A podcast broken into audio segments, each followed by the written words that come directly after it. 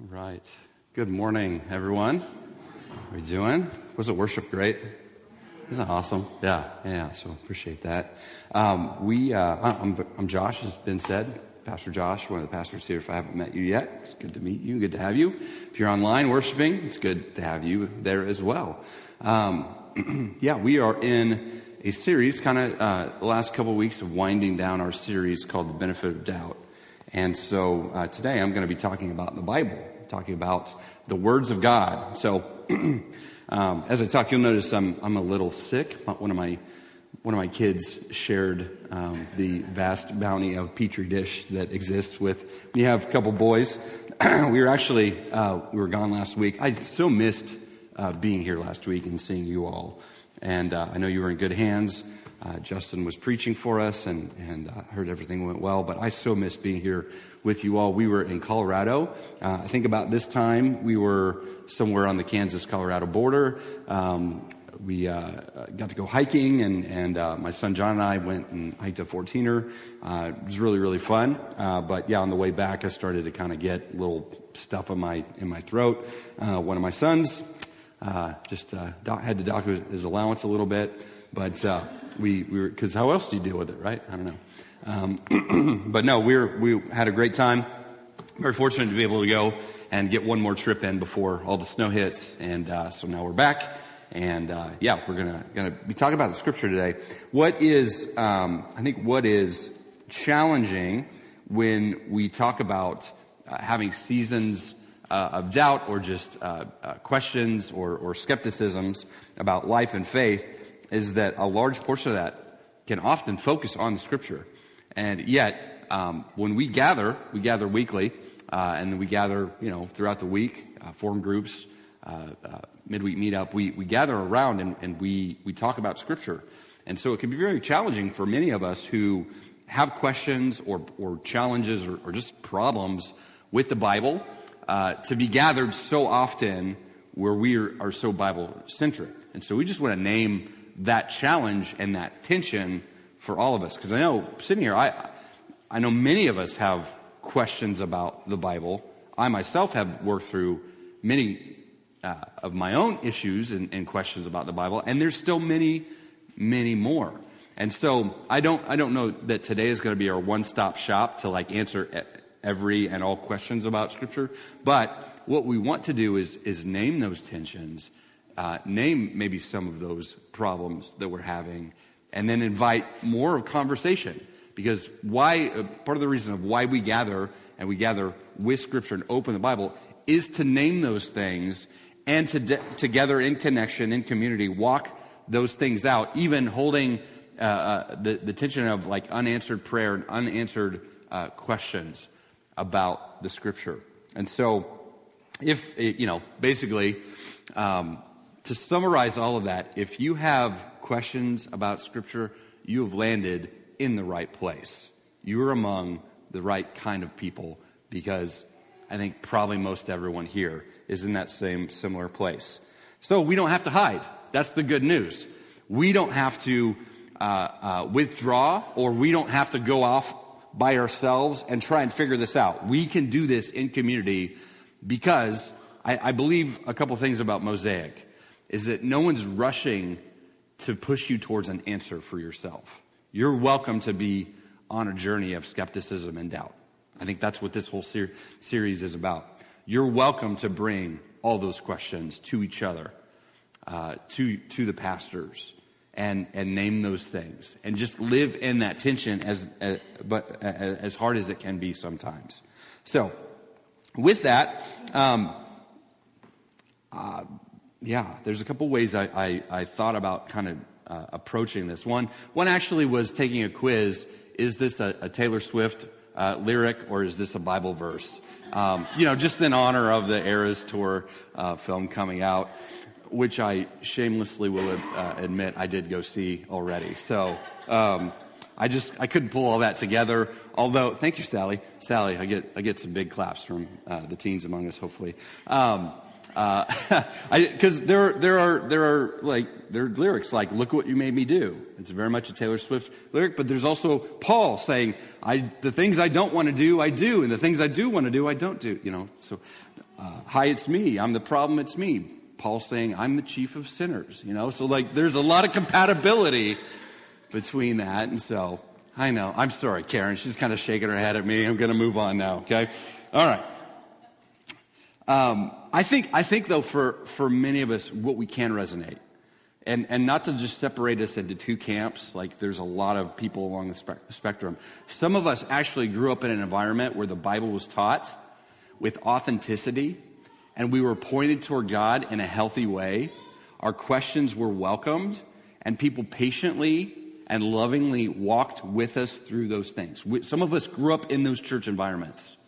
And I'm so thankful that those places exist. And yet, some of us grew up in churches where questions were not welcomed, where it was kind of like, like people held their breath if you said, "Yeah, but I have I have questions about that."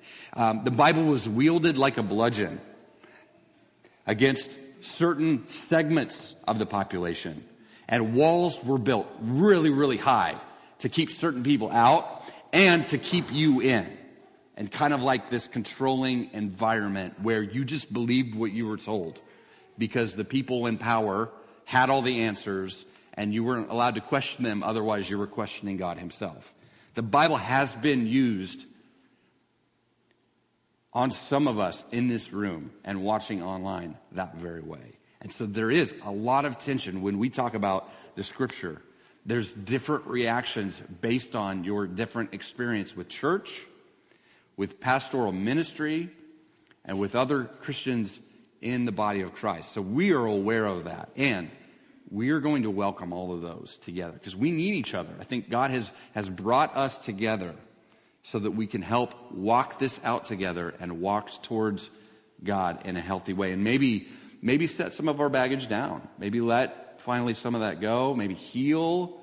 Maybe bring some of those questions to the surface to allow God to speak to that hurt part of ourselves, okay? So currently, the Holy Post podcast, which is just a really good podcast that a lot of us uh, uh, in, on staff listen to, um, the Holy Post podcast is doing a series where they're interviewing um, different authors, uh, ministry leaders, artists, etc., um, and they're asking a question to each of them: Why are you still a Christian? Because among the people in this this mini series uh, they've been rejected. They've been harmed by church leadership. They have been basically pushed out of their uh, place of influence. I'm talking people like uh, Lecrae, uh, Russell Moore, uh, Beth, uh, not Beth, uh, Kristin Kobes Du Mez. Like some people you may or may not be familiar with, but you could probably hear your story or someone's story that you know in their story.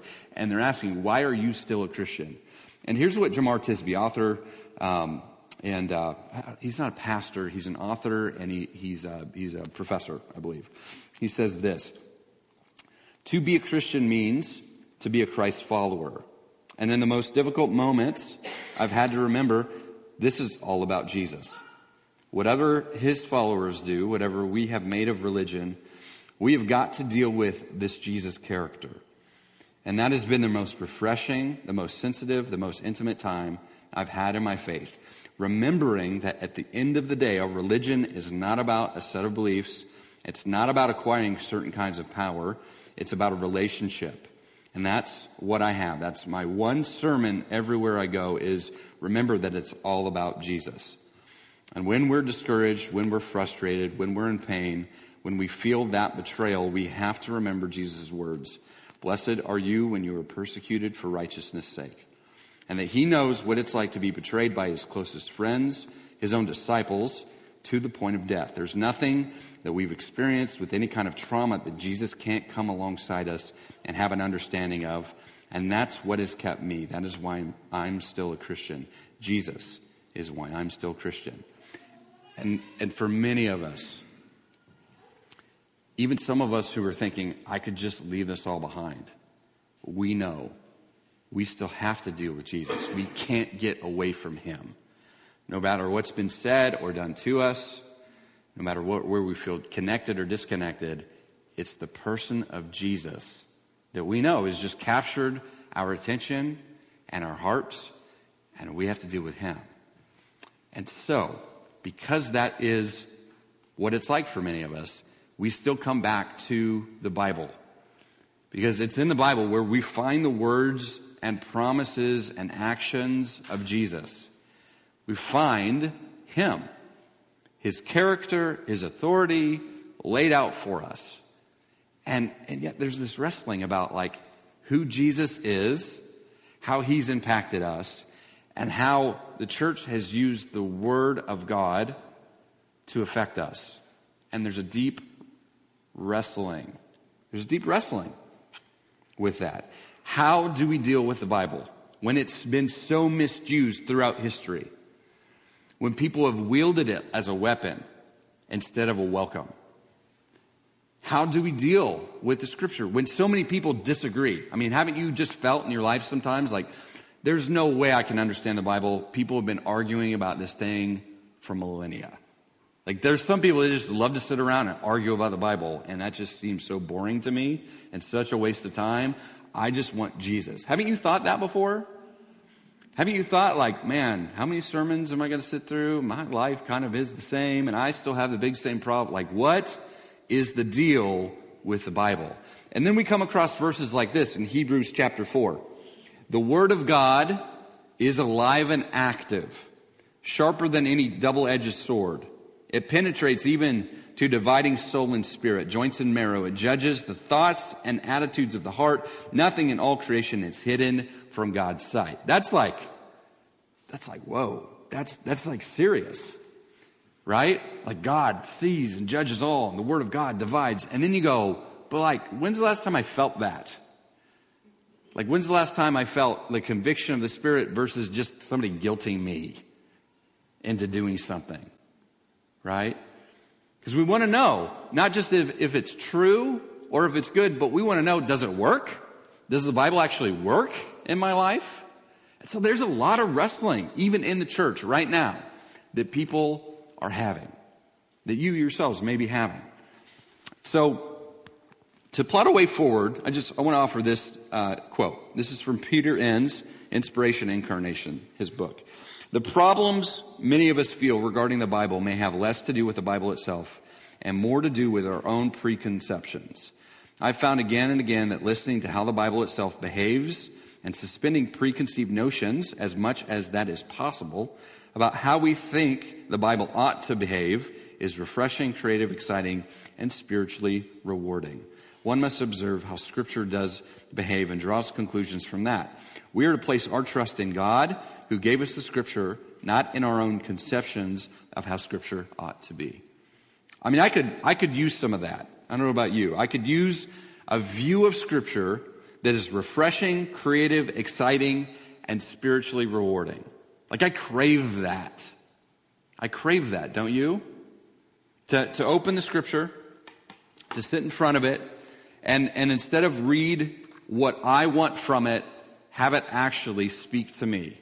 Have, have God the Spirit actually quicken and aliven this for me, to give me a word that I need, or to open my eyes to who God really is, to let the scales drop from my eyes about who I would rather God be, but He's really like this, and I need to let my preconceived notions go. Like, so that's a prayer for us, is that the Bible will become alive again for anyone who sees it as dead. Or that for any of us who, who think it's uh, just a checkbox, because we can get into that mode of like, well, I've got to read the Bible because that's just what good Christians do. I'm actually not interested in what good Christians do. I, I think we could settle for a little bit more dangerous Christianity, honestly, and not what nice, good Christians do in the Midwest. I think that's part of our preconceived notions is that we have an image of what a Christian is like, and that doesn't exactly fit Jesus perfectly, who flipped over tables and said some harsh things. That's not Kansas nice. And so if we have a preconceived image of like, I've got to fit in this nice Christian box, and Jesus is constantly trying to get in our life and flip over tables, there's an incongruence there. And we've got to let go of who we think we want God to be to get to a preconceived idea of who we want to be and we want our lives to be. To just sit in front of God and open the scripture and say, Do your will in my life at any cost. That's what I want to sign up for. Anyway, that was for free. That's not even in my notes. So, um, um, so we, we must first understand the Bible. And, and some of this is just not going to be new, but it's a good reminder. But if you're maybe newer to your faith or it's been a while since you've been in church, just kind of good to catch up on. We must understand the Bible's not just one book, it's a library of books. It's a library of books written by dozens of people over thousands of years, having the same storyline that God created us for relationship and He rescues us to restore that relationship. That's an oversimplification, but as clear as I can give you in my current cold state, that's what the Bible is about. It's about God created us. Not because He wanted us, or excuse me, not because He needed us, but because He wanted to be close and have people to share Himself with, to love. And that we went wayward, and He is spending the rest of, of whatever He has to go after us time and time again to bring us back into that relationship to share Himself with. So the, book, the Bible is a library of book, books. It contains poetry, apocalypse, narrative, and letters. Scholars and commentators and everyday people like you and me have considered it. Uh, they found the overarching narrative that I just mentioned, how, how God has created and sustained all of this that we experience in everyday life. And that rescue involved as its crowning achievement the person and work of his son Jesus.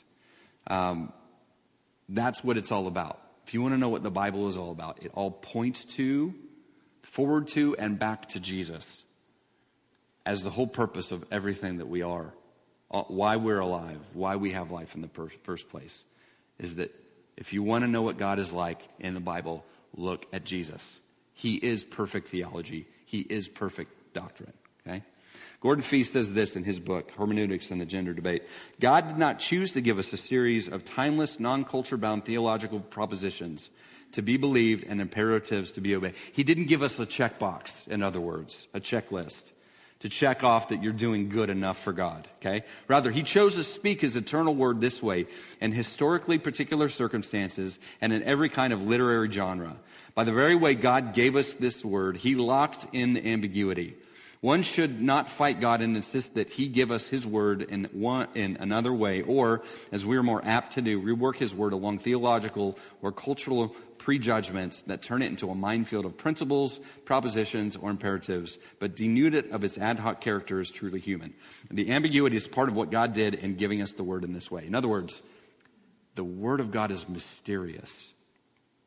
Like there's some there's some clear things that it teaches that there is a God that He created us good, that we fell in sin, that He has promised and has restored us through Jesus, and Jesus is coming back. It's very clear, those things. And then the rest of it is kind of ambiguous. It's a mystery. Why?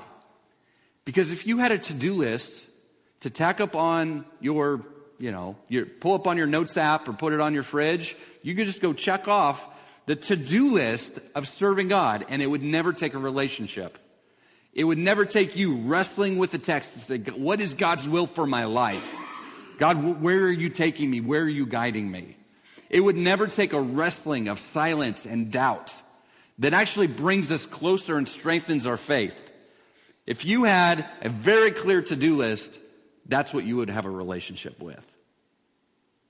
All the Enneagram ones know exactly what I'm talking about. Like we're just kind of born. I have lists of my lists. That's how nerdy I am. And it's very easy for me to get in task mode and do the things and forget it's about relationship with my family. I'm doing the to-do list to serve people in our church and to have connection with my wife and my boys and to, to remember to reach out to my friends to check on them and get coffee. Like I could just do the list. But God gave us His Word written in a library of books so that our hearts would actually say, I don't really understand this super well. Can you help me, God? Can you guide me? Can you illuminate your word to me? Okay? The Bible is not simply a rule book for life or an instruction manual of how to carry on in God's absence. All of Scripture weaves together to form a grand story inspired by God Himself and given the authority of revealing His great plan. It's important to be aware of how to how we approach the Bible and what expectations we have for it because there, there have been many of us disappointed in God for not upholding some expectation that we placed on Him based on what we thought we read in Scripture. We approach God through His Word on His terms, not ours. And in fact, if you read uh, back to the gospel narratives, Jesus was always having problems with these people called the Pharisees because they had rules on rules on rules of how they were they thought everybody should behave so that the nation could be blessed. And Jesus, he comes to them and says, Wow, you guys really know the Bible forwards and backwards. But you're kind of missing a key ingredient because God is standing right in front of you and you have no idea. He says it like this John 5 37. He said, You have never heard his voice. Uh, he's speaking to the Pharisees about God. You have never heard his voice nor seen his form, nor does his word dwell in you, for you do not believe the one he sent. You study the scriptures diligently because you think that in them you have eternal life. These are the very scriptures that testify about me, yet you refuse to come to me to have life.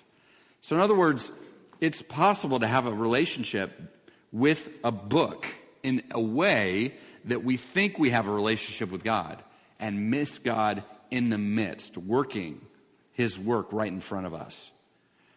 Jesus is saying, you know the scriptures, that's such a good thing, but what you fail to do is actually bring it to God for relationship.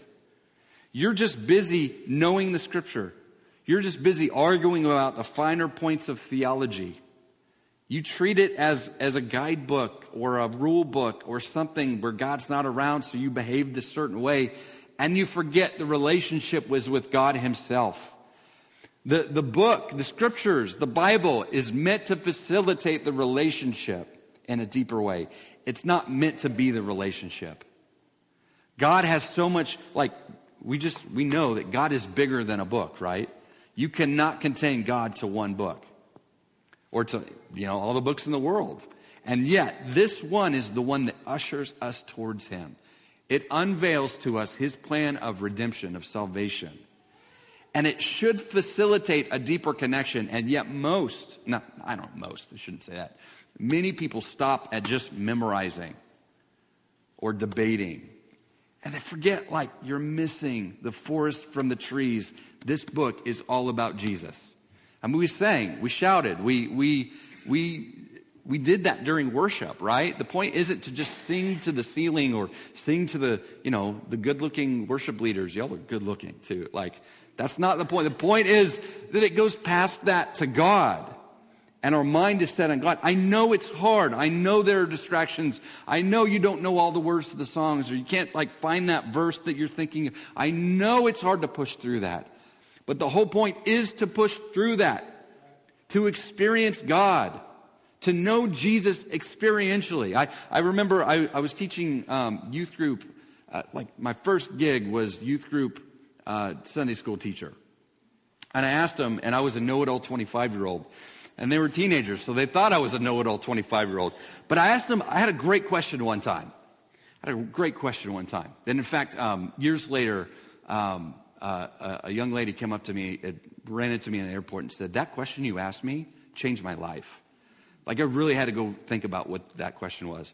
I, I legit probably stole it from somebody else, like another preacher I was listening to, but I thought, I thought it was pretty good. So I asked her this. I asked the whole youth group this. If if you, did, if you didn't have any verses to quote or anybody else's experience to use, how would you describe Jesus to me? So, in other words, who is Jesus to you? Without giving me a bumper sticker answer, uh, quoting me a bit of theology, or telling me who your parents say that he is, who do you know Jesus to be for yourself? How have you experienced him? Now, the Bible is meant to facilitate that to, to push us towards a relationship so that we have an answer to that question. Who is Jesus? Jesus asked his disciples, Who do you say that I am? Right? Who is Jesus to you? If you didn't have the Bible to, to go and quote from, if you didn't have your parents or your spouses or your coworkers' example of Jesus, who is Jesus for you? And it's important to backtrack and still ask, like, does that fit with the revelation of Jesus in Scripture? That is important. But My whole point is Scripture is trying to get you connected to God and not just stop at words on a page. Those, though, though, those are important as they are. Okay? Jesus says, these are, these are the very scriptures that testify about me, and yet you refuse to come to me to have life. The life is in Jesus. The Bible facilitates that relationship. I'm so thankful. So, so don't hear me like taking the Bible down at all or, or saying it's not important or it's not necessary. I, I want to elevate it, but never above God Himself. Right? It's interesting to me that the early church had such a deep relationship with God through His Spirit, and yet they still lacked the Bible at that time. The canon wasn't closed for hundreds of years after that. They had not collected the letters that were being written. The Holy Spirit was alive in the early church. And as that was being worked out, they were collecting and writing scripture and, and, and closing that canon. But they were using even the Old Testament to understand, oh, those promises, here's how they're being fulfilled in our midst. They used all of that to connect with Jesus himself. Okay, so let me, let's move forward a little bit. I, I, I just want to, um, I've got a long quote here coming up. But uh, for those of us that, that do struggle about like understanding the narrative and, and how the scripture works together. Um, I like to think of, of scripture sort of like a Shakespearean play with five acts. That's an easy way that you can look at the overall meta narrative of the scripture to, to find your place in it, to find the story of God in the midst of it. Okay? So the Bible is a play with five acts. It starts with creation and then fall. And I think it's important because because many uh, churches streams of Christianity actually start with the fall of humanity. They talk first and foremost about the sinfulness of, of, of humanity. And yet we have to remember God created us good. God created us in his image. We were set perfectly in a garden with perfect relationship with him to tend it and to connect with him and to serve him. Okay? So it's creation and then fall. And then we have Israel, which is the promise of the coming deliverer. Okay? So creation, fall, Israel, or promise. Then Jesus, his work, his ministry, and then the church. And the majority of the New Testament is Jesus and then how Jesus is working through his church and the future promises that are still to come. Okay? So the Bible is primarily the redemptive story of God, a story that has been unfolding like a five act Shakespearean play beginning with creation, disrupted by the fall, moved forward by God's covenant with Israel, realized in Jesus, before being passed along to the church for its faithful performance of the fifth and final act. Okay?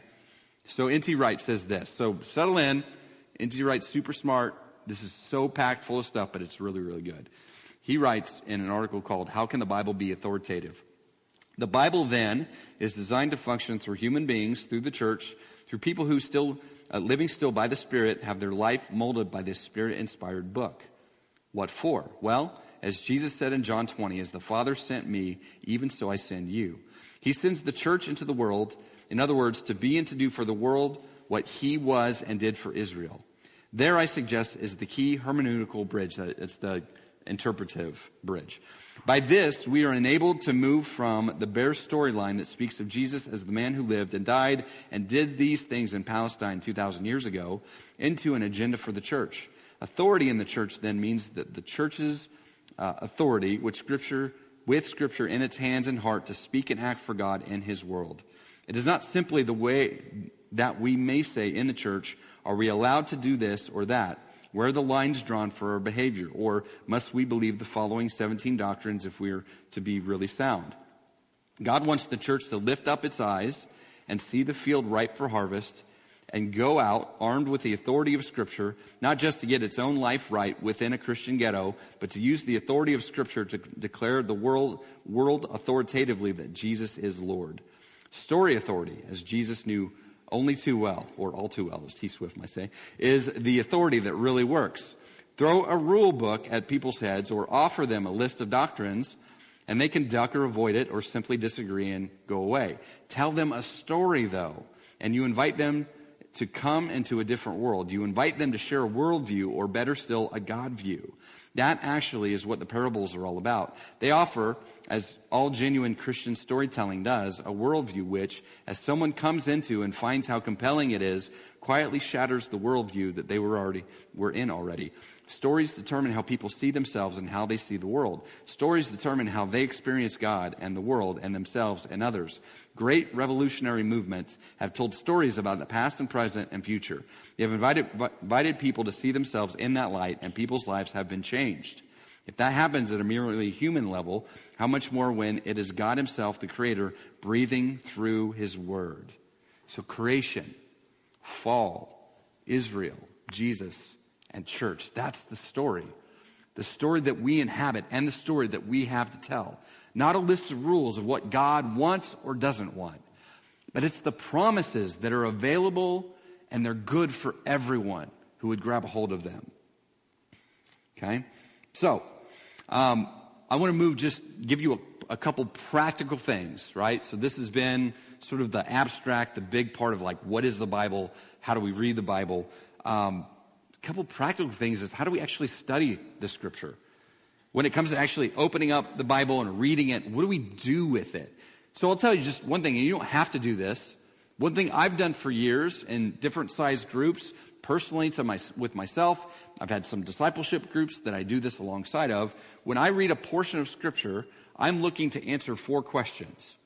And I have a journal with a nice fountain pen, and I sit and I journal my thoughts. And it's not, it's, sometimes it's, it's harder to get the answers to these questions, but I believe what God wants is us really wrestling, sitting with Him and asking hard questions. And so for me, it helps me to kind of have a script or a little bit of a system to keep, um, you know, regularly digging into the Bible. So I open my journal up and I, have, I read a portion of scripture, it might be a couple chapters, it might be a couple verses, and ask these four questions of what I read. I ask, who is God as revealed by this text? I ask, what has he done, specifically as it points to Jesus? Who are we in light of this? And how are we to live in response to this? Okay, you, you might even take a picture of those or adopt your own questions that you can ask regularly of what you're reading. Okay? But I want to ask, who is God? What does this tell me about who God is? What has he done?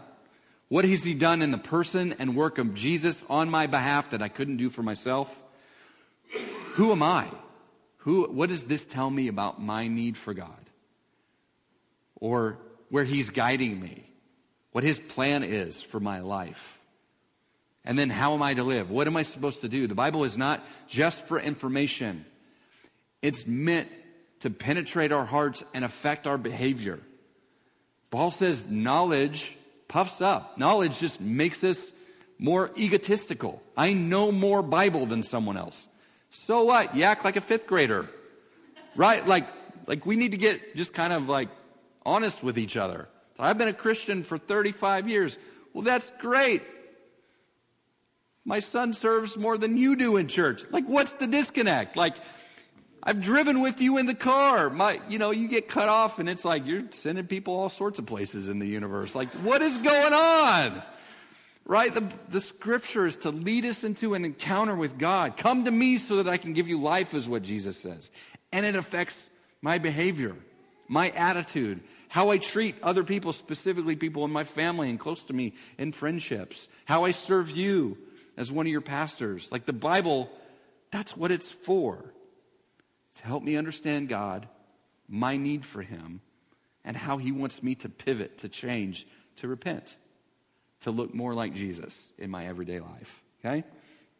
Now, with that, when we get around, we get around like our, our form groups or we have conversations over coffee, I've found that it's helpful to understand that there are three layers or three levels of doctrine. Because not everything is of first importance. Paul talks about their doctrine. There's, there's belief about God is written in the Bible that it's necessary to tease apart, and there are some that are more important to get than others, okay? And so we are going to be a church that, that isn't going to get bogged down in secondary and tertiary conversations and debates.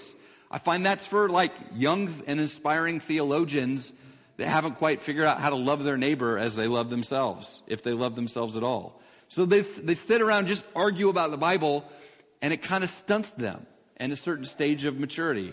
that isn't very mature, okay? So these three layers of doctrine, um, I like to refer to them as pencil, ink, and blood, okay? Opinion, just opinions about God, opinions about how the church should be, about people's lives, your own life. Opinion is written, written in pencil. It can be erased. It should be erased a lot of ways. It's like carpet color. You know, should the pastor wear jeans or not? You know, sorry, it's going to happen. Uh, you know, should the pastor wear all black except white? I don't know. You know, that you might have an opinion on my wardrobe about when I'm speaking on behalf of God to you all. That's okay. It's just really not in Scripture. That's, that's, a, that's a tertiary or that's a way down the list sort of thing. You may have opinions because you grew up in churches of certain styles and they did ministry or they did worship or they did whatever certain ways and you, you kind of moralize that and gone, well, every church should do that because look at all the good it did for me and my church. Well, the thing is, like, if we really open up scripture, it doesn't have a lot to say about church buildings, pastor's salaries, pastor's dress you know, how long church services should, should go or shouldn't go. That's okay to have opinions. We just have to understand that's just the way I see things. And I'm very, I hold them very loosely. Okay? Secondly, doctrine is written in ink. Ink is semi permanent, it's not easy to, to erase, but there are secondary doctrine that are important. It, it is, I, I read the Bible and I see certain things certain ways, and there are entire denominations and streams of Christianity formed around secondary doctrines. I, I have a belief that says secondary doctrines should not divide us because they're not primary. Secondary doctrines, things like the timing of the rapture, the existence of spiritual gifts, um, I don't know, a lot of those, like even, even distinctives that we hold closely here, like women in ministry, that's super important to us. That's still not a primary doctrine, although it, it does affect half of us. And I want to be really like kind and clear about those things and say we have some, you know, we won't we won't kick anybody out over differences of this, but it might be harder to worship because we have two women pastors and we celebrate that and we hear them preach regularly. If that is is hard for you because of how you grew up or how you read scripture, it might be okay to find a church that has all male. Now, we can have deep, profound conversations we can agree to disagree and still hold fellowship and hold the tension together, and I'm comfortable with that. It's same with all these other secondary doctrines that we just say, hey, we, we can't know for sure until we meet Jesus, but here's the best of our ability to interpret Scripture. We're always going to be kind, we're going to be open handed, and we're going to say, hey, I could be wrong on this. And yet, there's dogma that's written in blood. And what I mean by written in blood is that the martyrs of the church throughout history have given their lives to defend these core doctrines. And it's these core doctrines that really form the orthodox historical teachings of the church. It's things like, I've already mentioned, there is a God. We believe in the one true God who exists eternally, co equally and equally in three persons of the Trinity. We believe that we were created good, and yet we fell in, into sin. And God promised and, and gave us a deliverer in the name of Jesus, his son who gave his life to redeem us. He gave, he did for us we, we can never do for ourselves. And all of our sins are forgiven when we trust in the person and work of Jesus, who sits current, right now at the right hand of the Father in human form, fully God and fully human, and is coming back one day to set up fully his kingdom on the earth. Those are, in a nutshell, a lot of the historical blood orthodox doctrine of the church. People have given their lives. Not many people have given their lives that I know of on the timing of the rapture or spiritual gifts. I, I think probably some women have given their lives to church leadership, but there's still a distinction there that we make. Okay? Now, the problem is, and why I bring all of this up, is that people are sneaky, and sometimes they want to put secondary doctrine up to primary doctrine. Or they want to sneak opinion and say the church has to do this to follow Jesus faithfully. And it's like, whoa, whoa, whoa, whoa. Let's back up. So when we're trying to sneak doctrine to a higher level or to minimize doctrine to a lower level, we get into a lot of trouble. And so again, we have to constantly be back to the word, to the Bible to say, show me. Like, I would encourage you, don't believe what I say. Find it for yourself in the Bible. Do you know when Jesus comes back, when you stand before him and give account for your life, my pastor said is not going to be a good explanation for what you believe. I appreciate it. I, th- I thank you that you're listening to us, but I'm not perfectly correct all the days of my life. Ask my family, okay? My hope for you is that the Bible is alivened and quickened in you and you wrestle with God over these things and you find it for yourself so you can stand confidently, humbly, and lovingly in front of Jesus to say, You were the whole point of everything. Everything else was bonus in my life. And I believe this about you because I read it in your, your word. Okay? So, um, we're going to wrap up in just a couple minutes. But I know there are some of us who just, you would ask me if we were sitting down for coffee, you're like, so seriously, Josh, like, you've seen all the, the turmoil that people who quote unquote believe the Bible have made over the years, right? Like, why do you still believe the Bible is the Word of God? So honestly, if we were sitting across from coffee and you asked me that question, like, why do you believe the Bible, Josh? I would, and I don't, I don't think this probably will convince anybody, but I'll, I'll say two things. And you know me, that actually means four things, but I'll say, I'll start with two things. I would say, I'm, I'm deeply sorry. I'm deeply sorry for what people have done in the name of God using the Bible that has neg- negatively affected, like many of you. I know, I know many of your stories. I, I'm sorry that people excluded you. Exclu- you saw other friends or groups excluded, rejected, because people quoted a Bible verse. That's so hurtful and harmful. I, I'm really sorry when when when you see, you know, I don't know why it's young dudes, but it's sometimes just a lot of young dudes sit around and coffee shops and debate stupid. It's not stupid. Okay, let me back up. Minutia about scripture and don't give a rip about anybody around them. That is so irritating and it's hurtful. And I'm so sorry. I've been that guy. Ben's talked about being that guy. We are super sorry to have contributed to the lameness of Christianity and just being about debating doctrine and not actually helping people. Uh, I'm sorry for the way that women and minorities have been marginalized, quoting, you know, ha- having Bible verses quoted to them to tell them about all the things that they can't do. I'm so sorry about that. Uh, I'm sorry, honestly. Like, I know I didn't start wars, but I know like white dudes in power disproportionately have created problems in the world with a Bible in their hand. And I am so sorry for that. So that's what I would tell you if we were sitting across each other from coffee. And I'd, I would tell you, I would tell you a few more things. Uh, I, I believe the Bible because I think history has shown its reliability. We have, um, we have more authenticated monographs of early copies of, of, of Scripture than any other document from antiquity. Like we have almost 6,000 copies of like manuscripts from the first couple hundred years. Like people who knew people who knew people who knew people who wrote it down and could like check each other. That's more than like the Iliad and the Odyssey. Like all of those documents of antiquity, we have more copies of the Bible that are, that point to its reliability and consistency over time.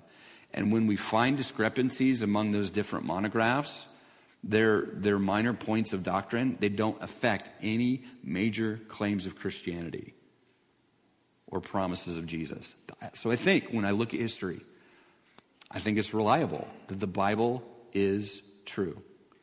Um, I think I, I believe it because it's its usefulness. I think the Bible actually works.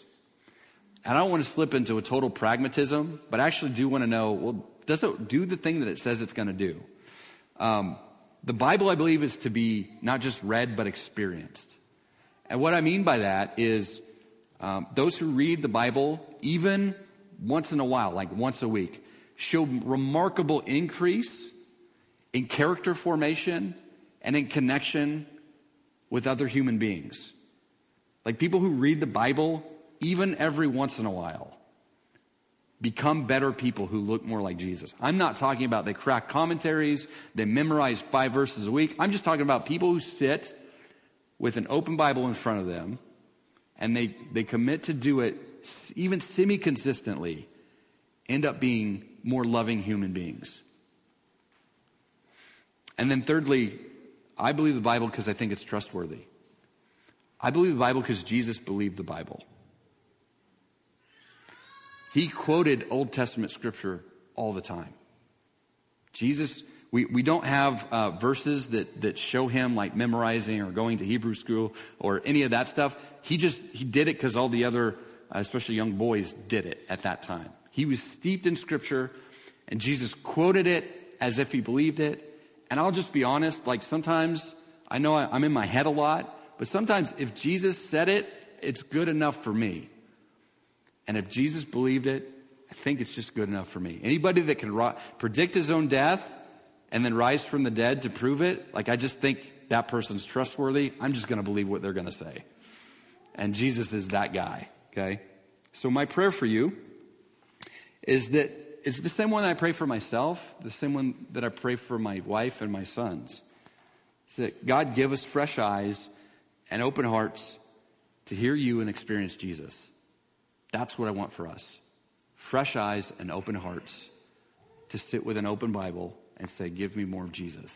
That's what I want. In fact, Jesus welcomed that. In the message in Matthew 11, I quote this all the time. So hopefully we all memorize it at some point. He says this Are you tired? Are you worn out? Don't raise your hand. He just knows, okay? Are you burned out on religion? Are you, are you burned out, burned out on checklists? on to do lists, on just doing the thing without a connection to God? Are, are you burned out on religion? Come to me, get away with me, and you'll recover your life. I'll show you how to take a real rest. Walk with me and, and work with me. Watch how I do it. Learn the unforced rhythms of grace. I won't lay anything heavy or ill fitting on you. Keep company with me, and you'll learn to live freely and lightly. I think that's so good. Amen, amen to that. So, as the, I'll have the worship team come on up and the communion servers. Here's how I want to invite you to put this into practice. To ask yourself, in what ways do I need to let go of my preconceived notions of the Bible and simply come to Jesus? Come to Jesus with and through the Bible. Thank you for listening to the Mosaic Church podcast. For more teachings, resources, and other news, please visit mosaicmhk.com.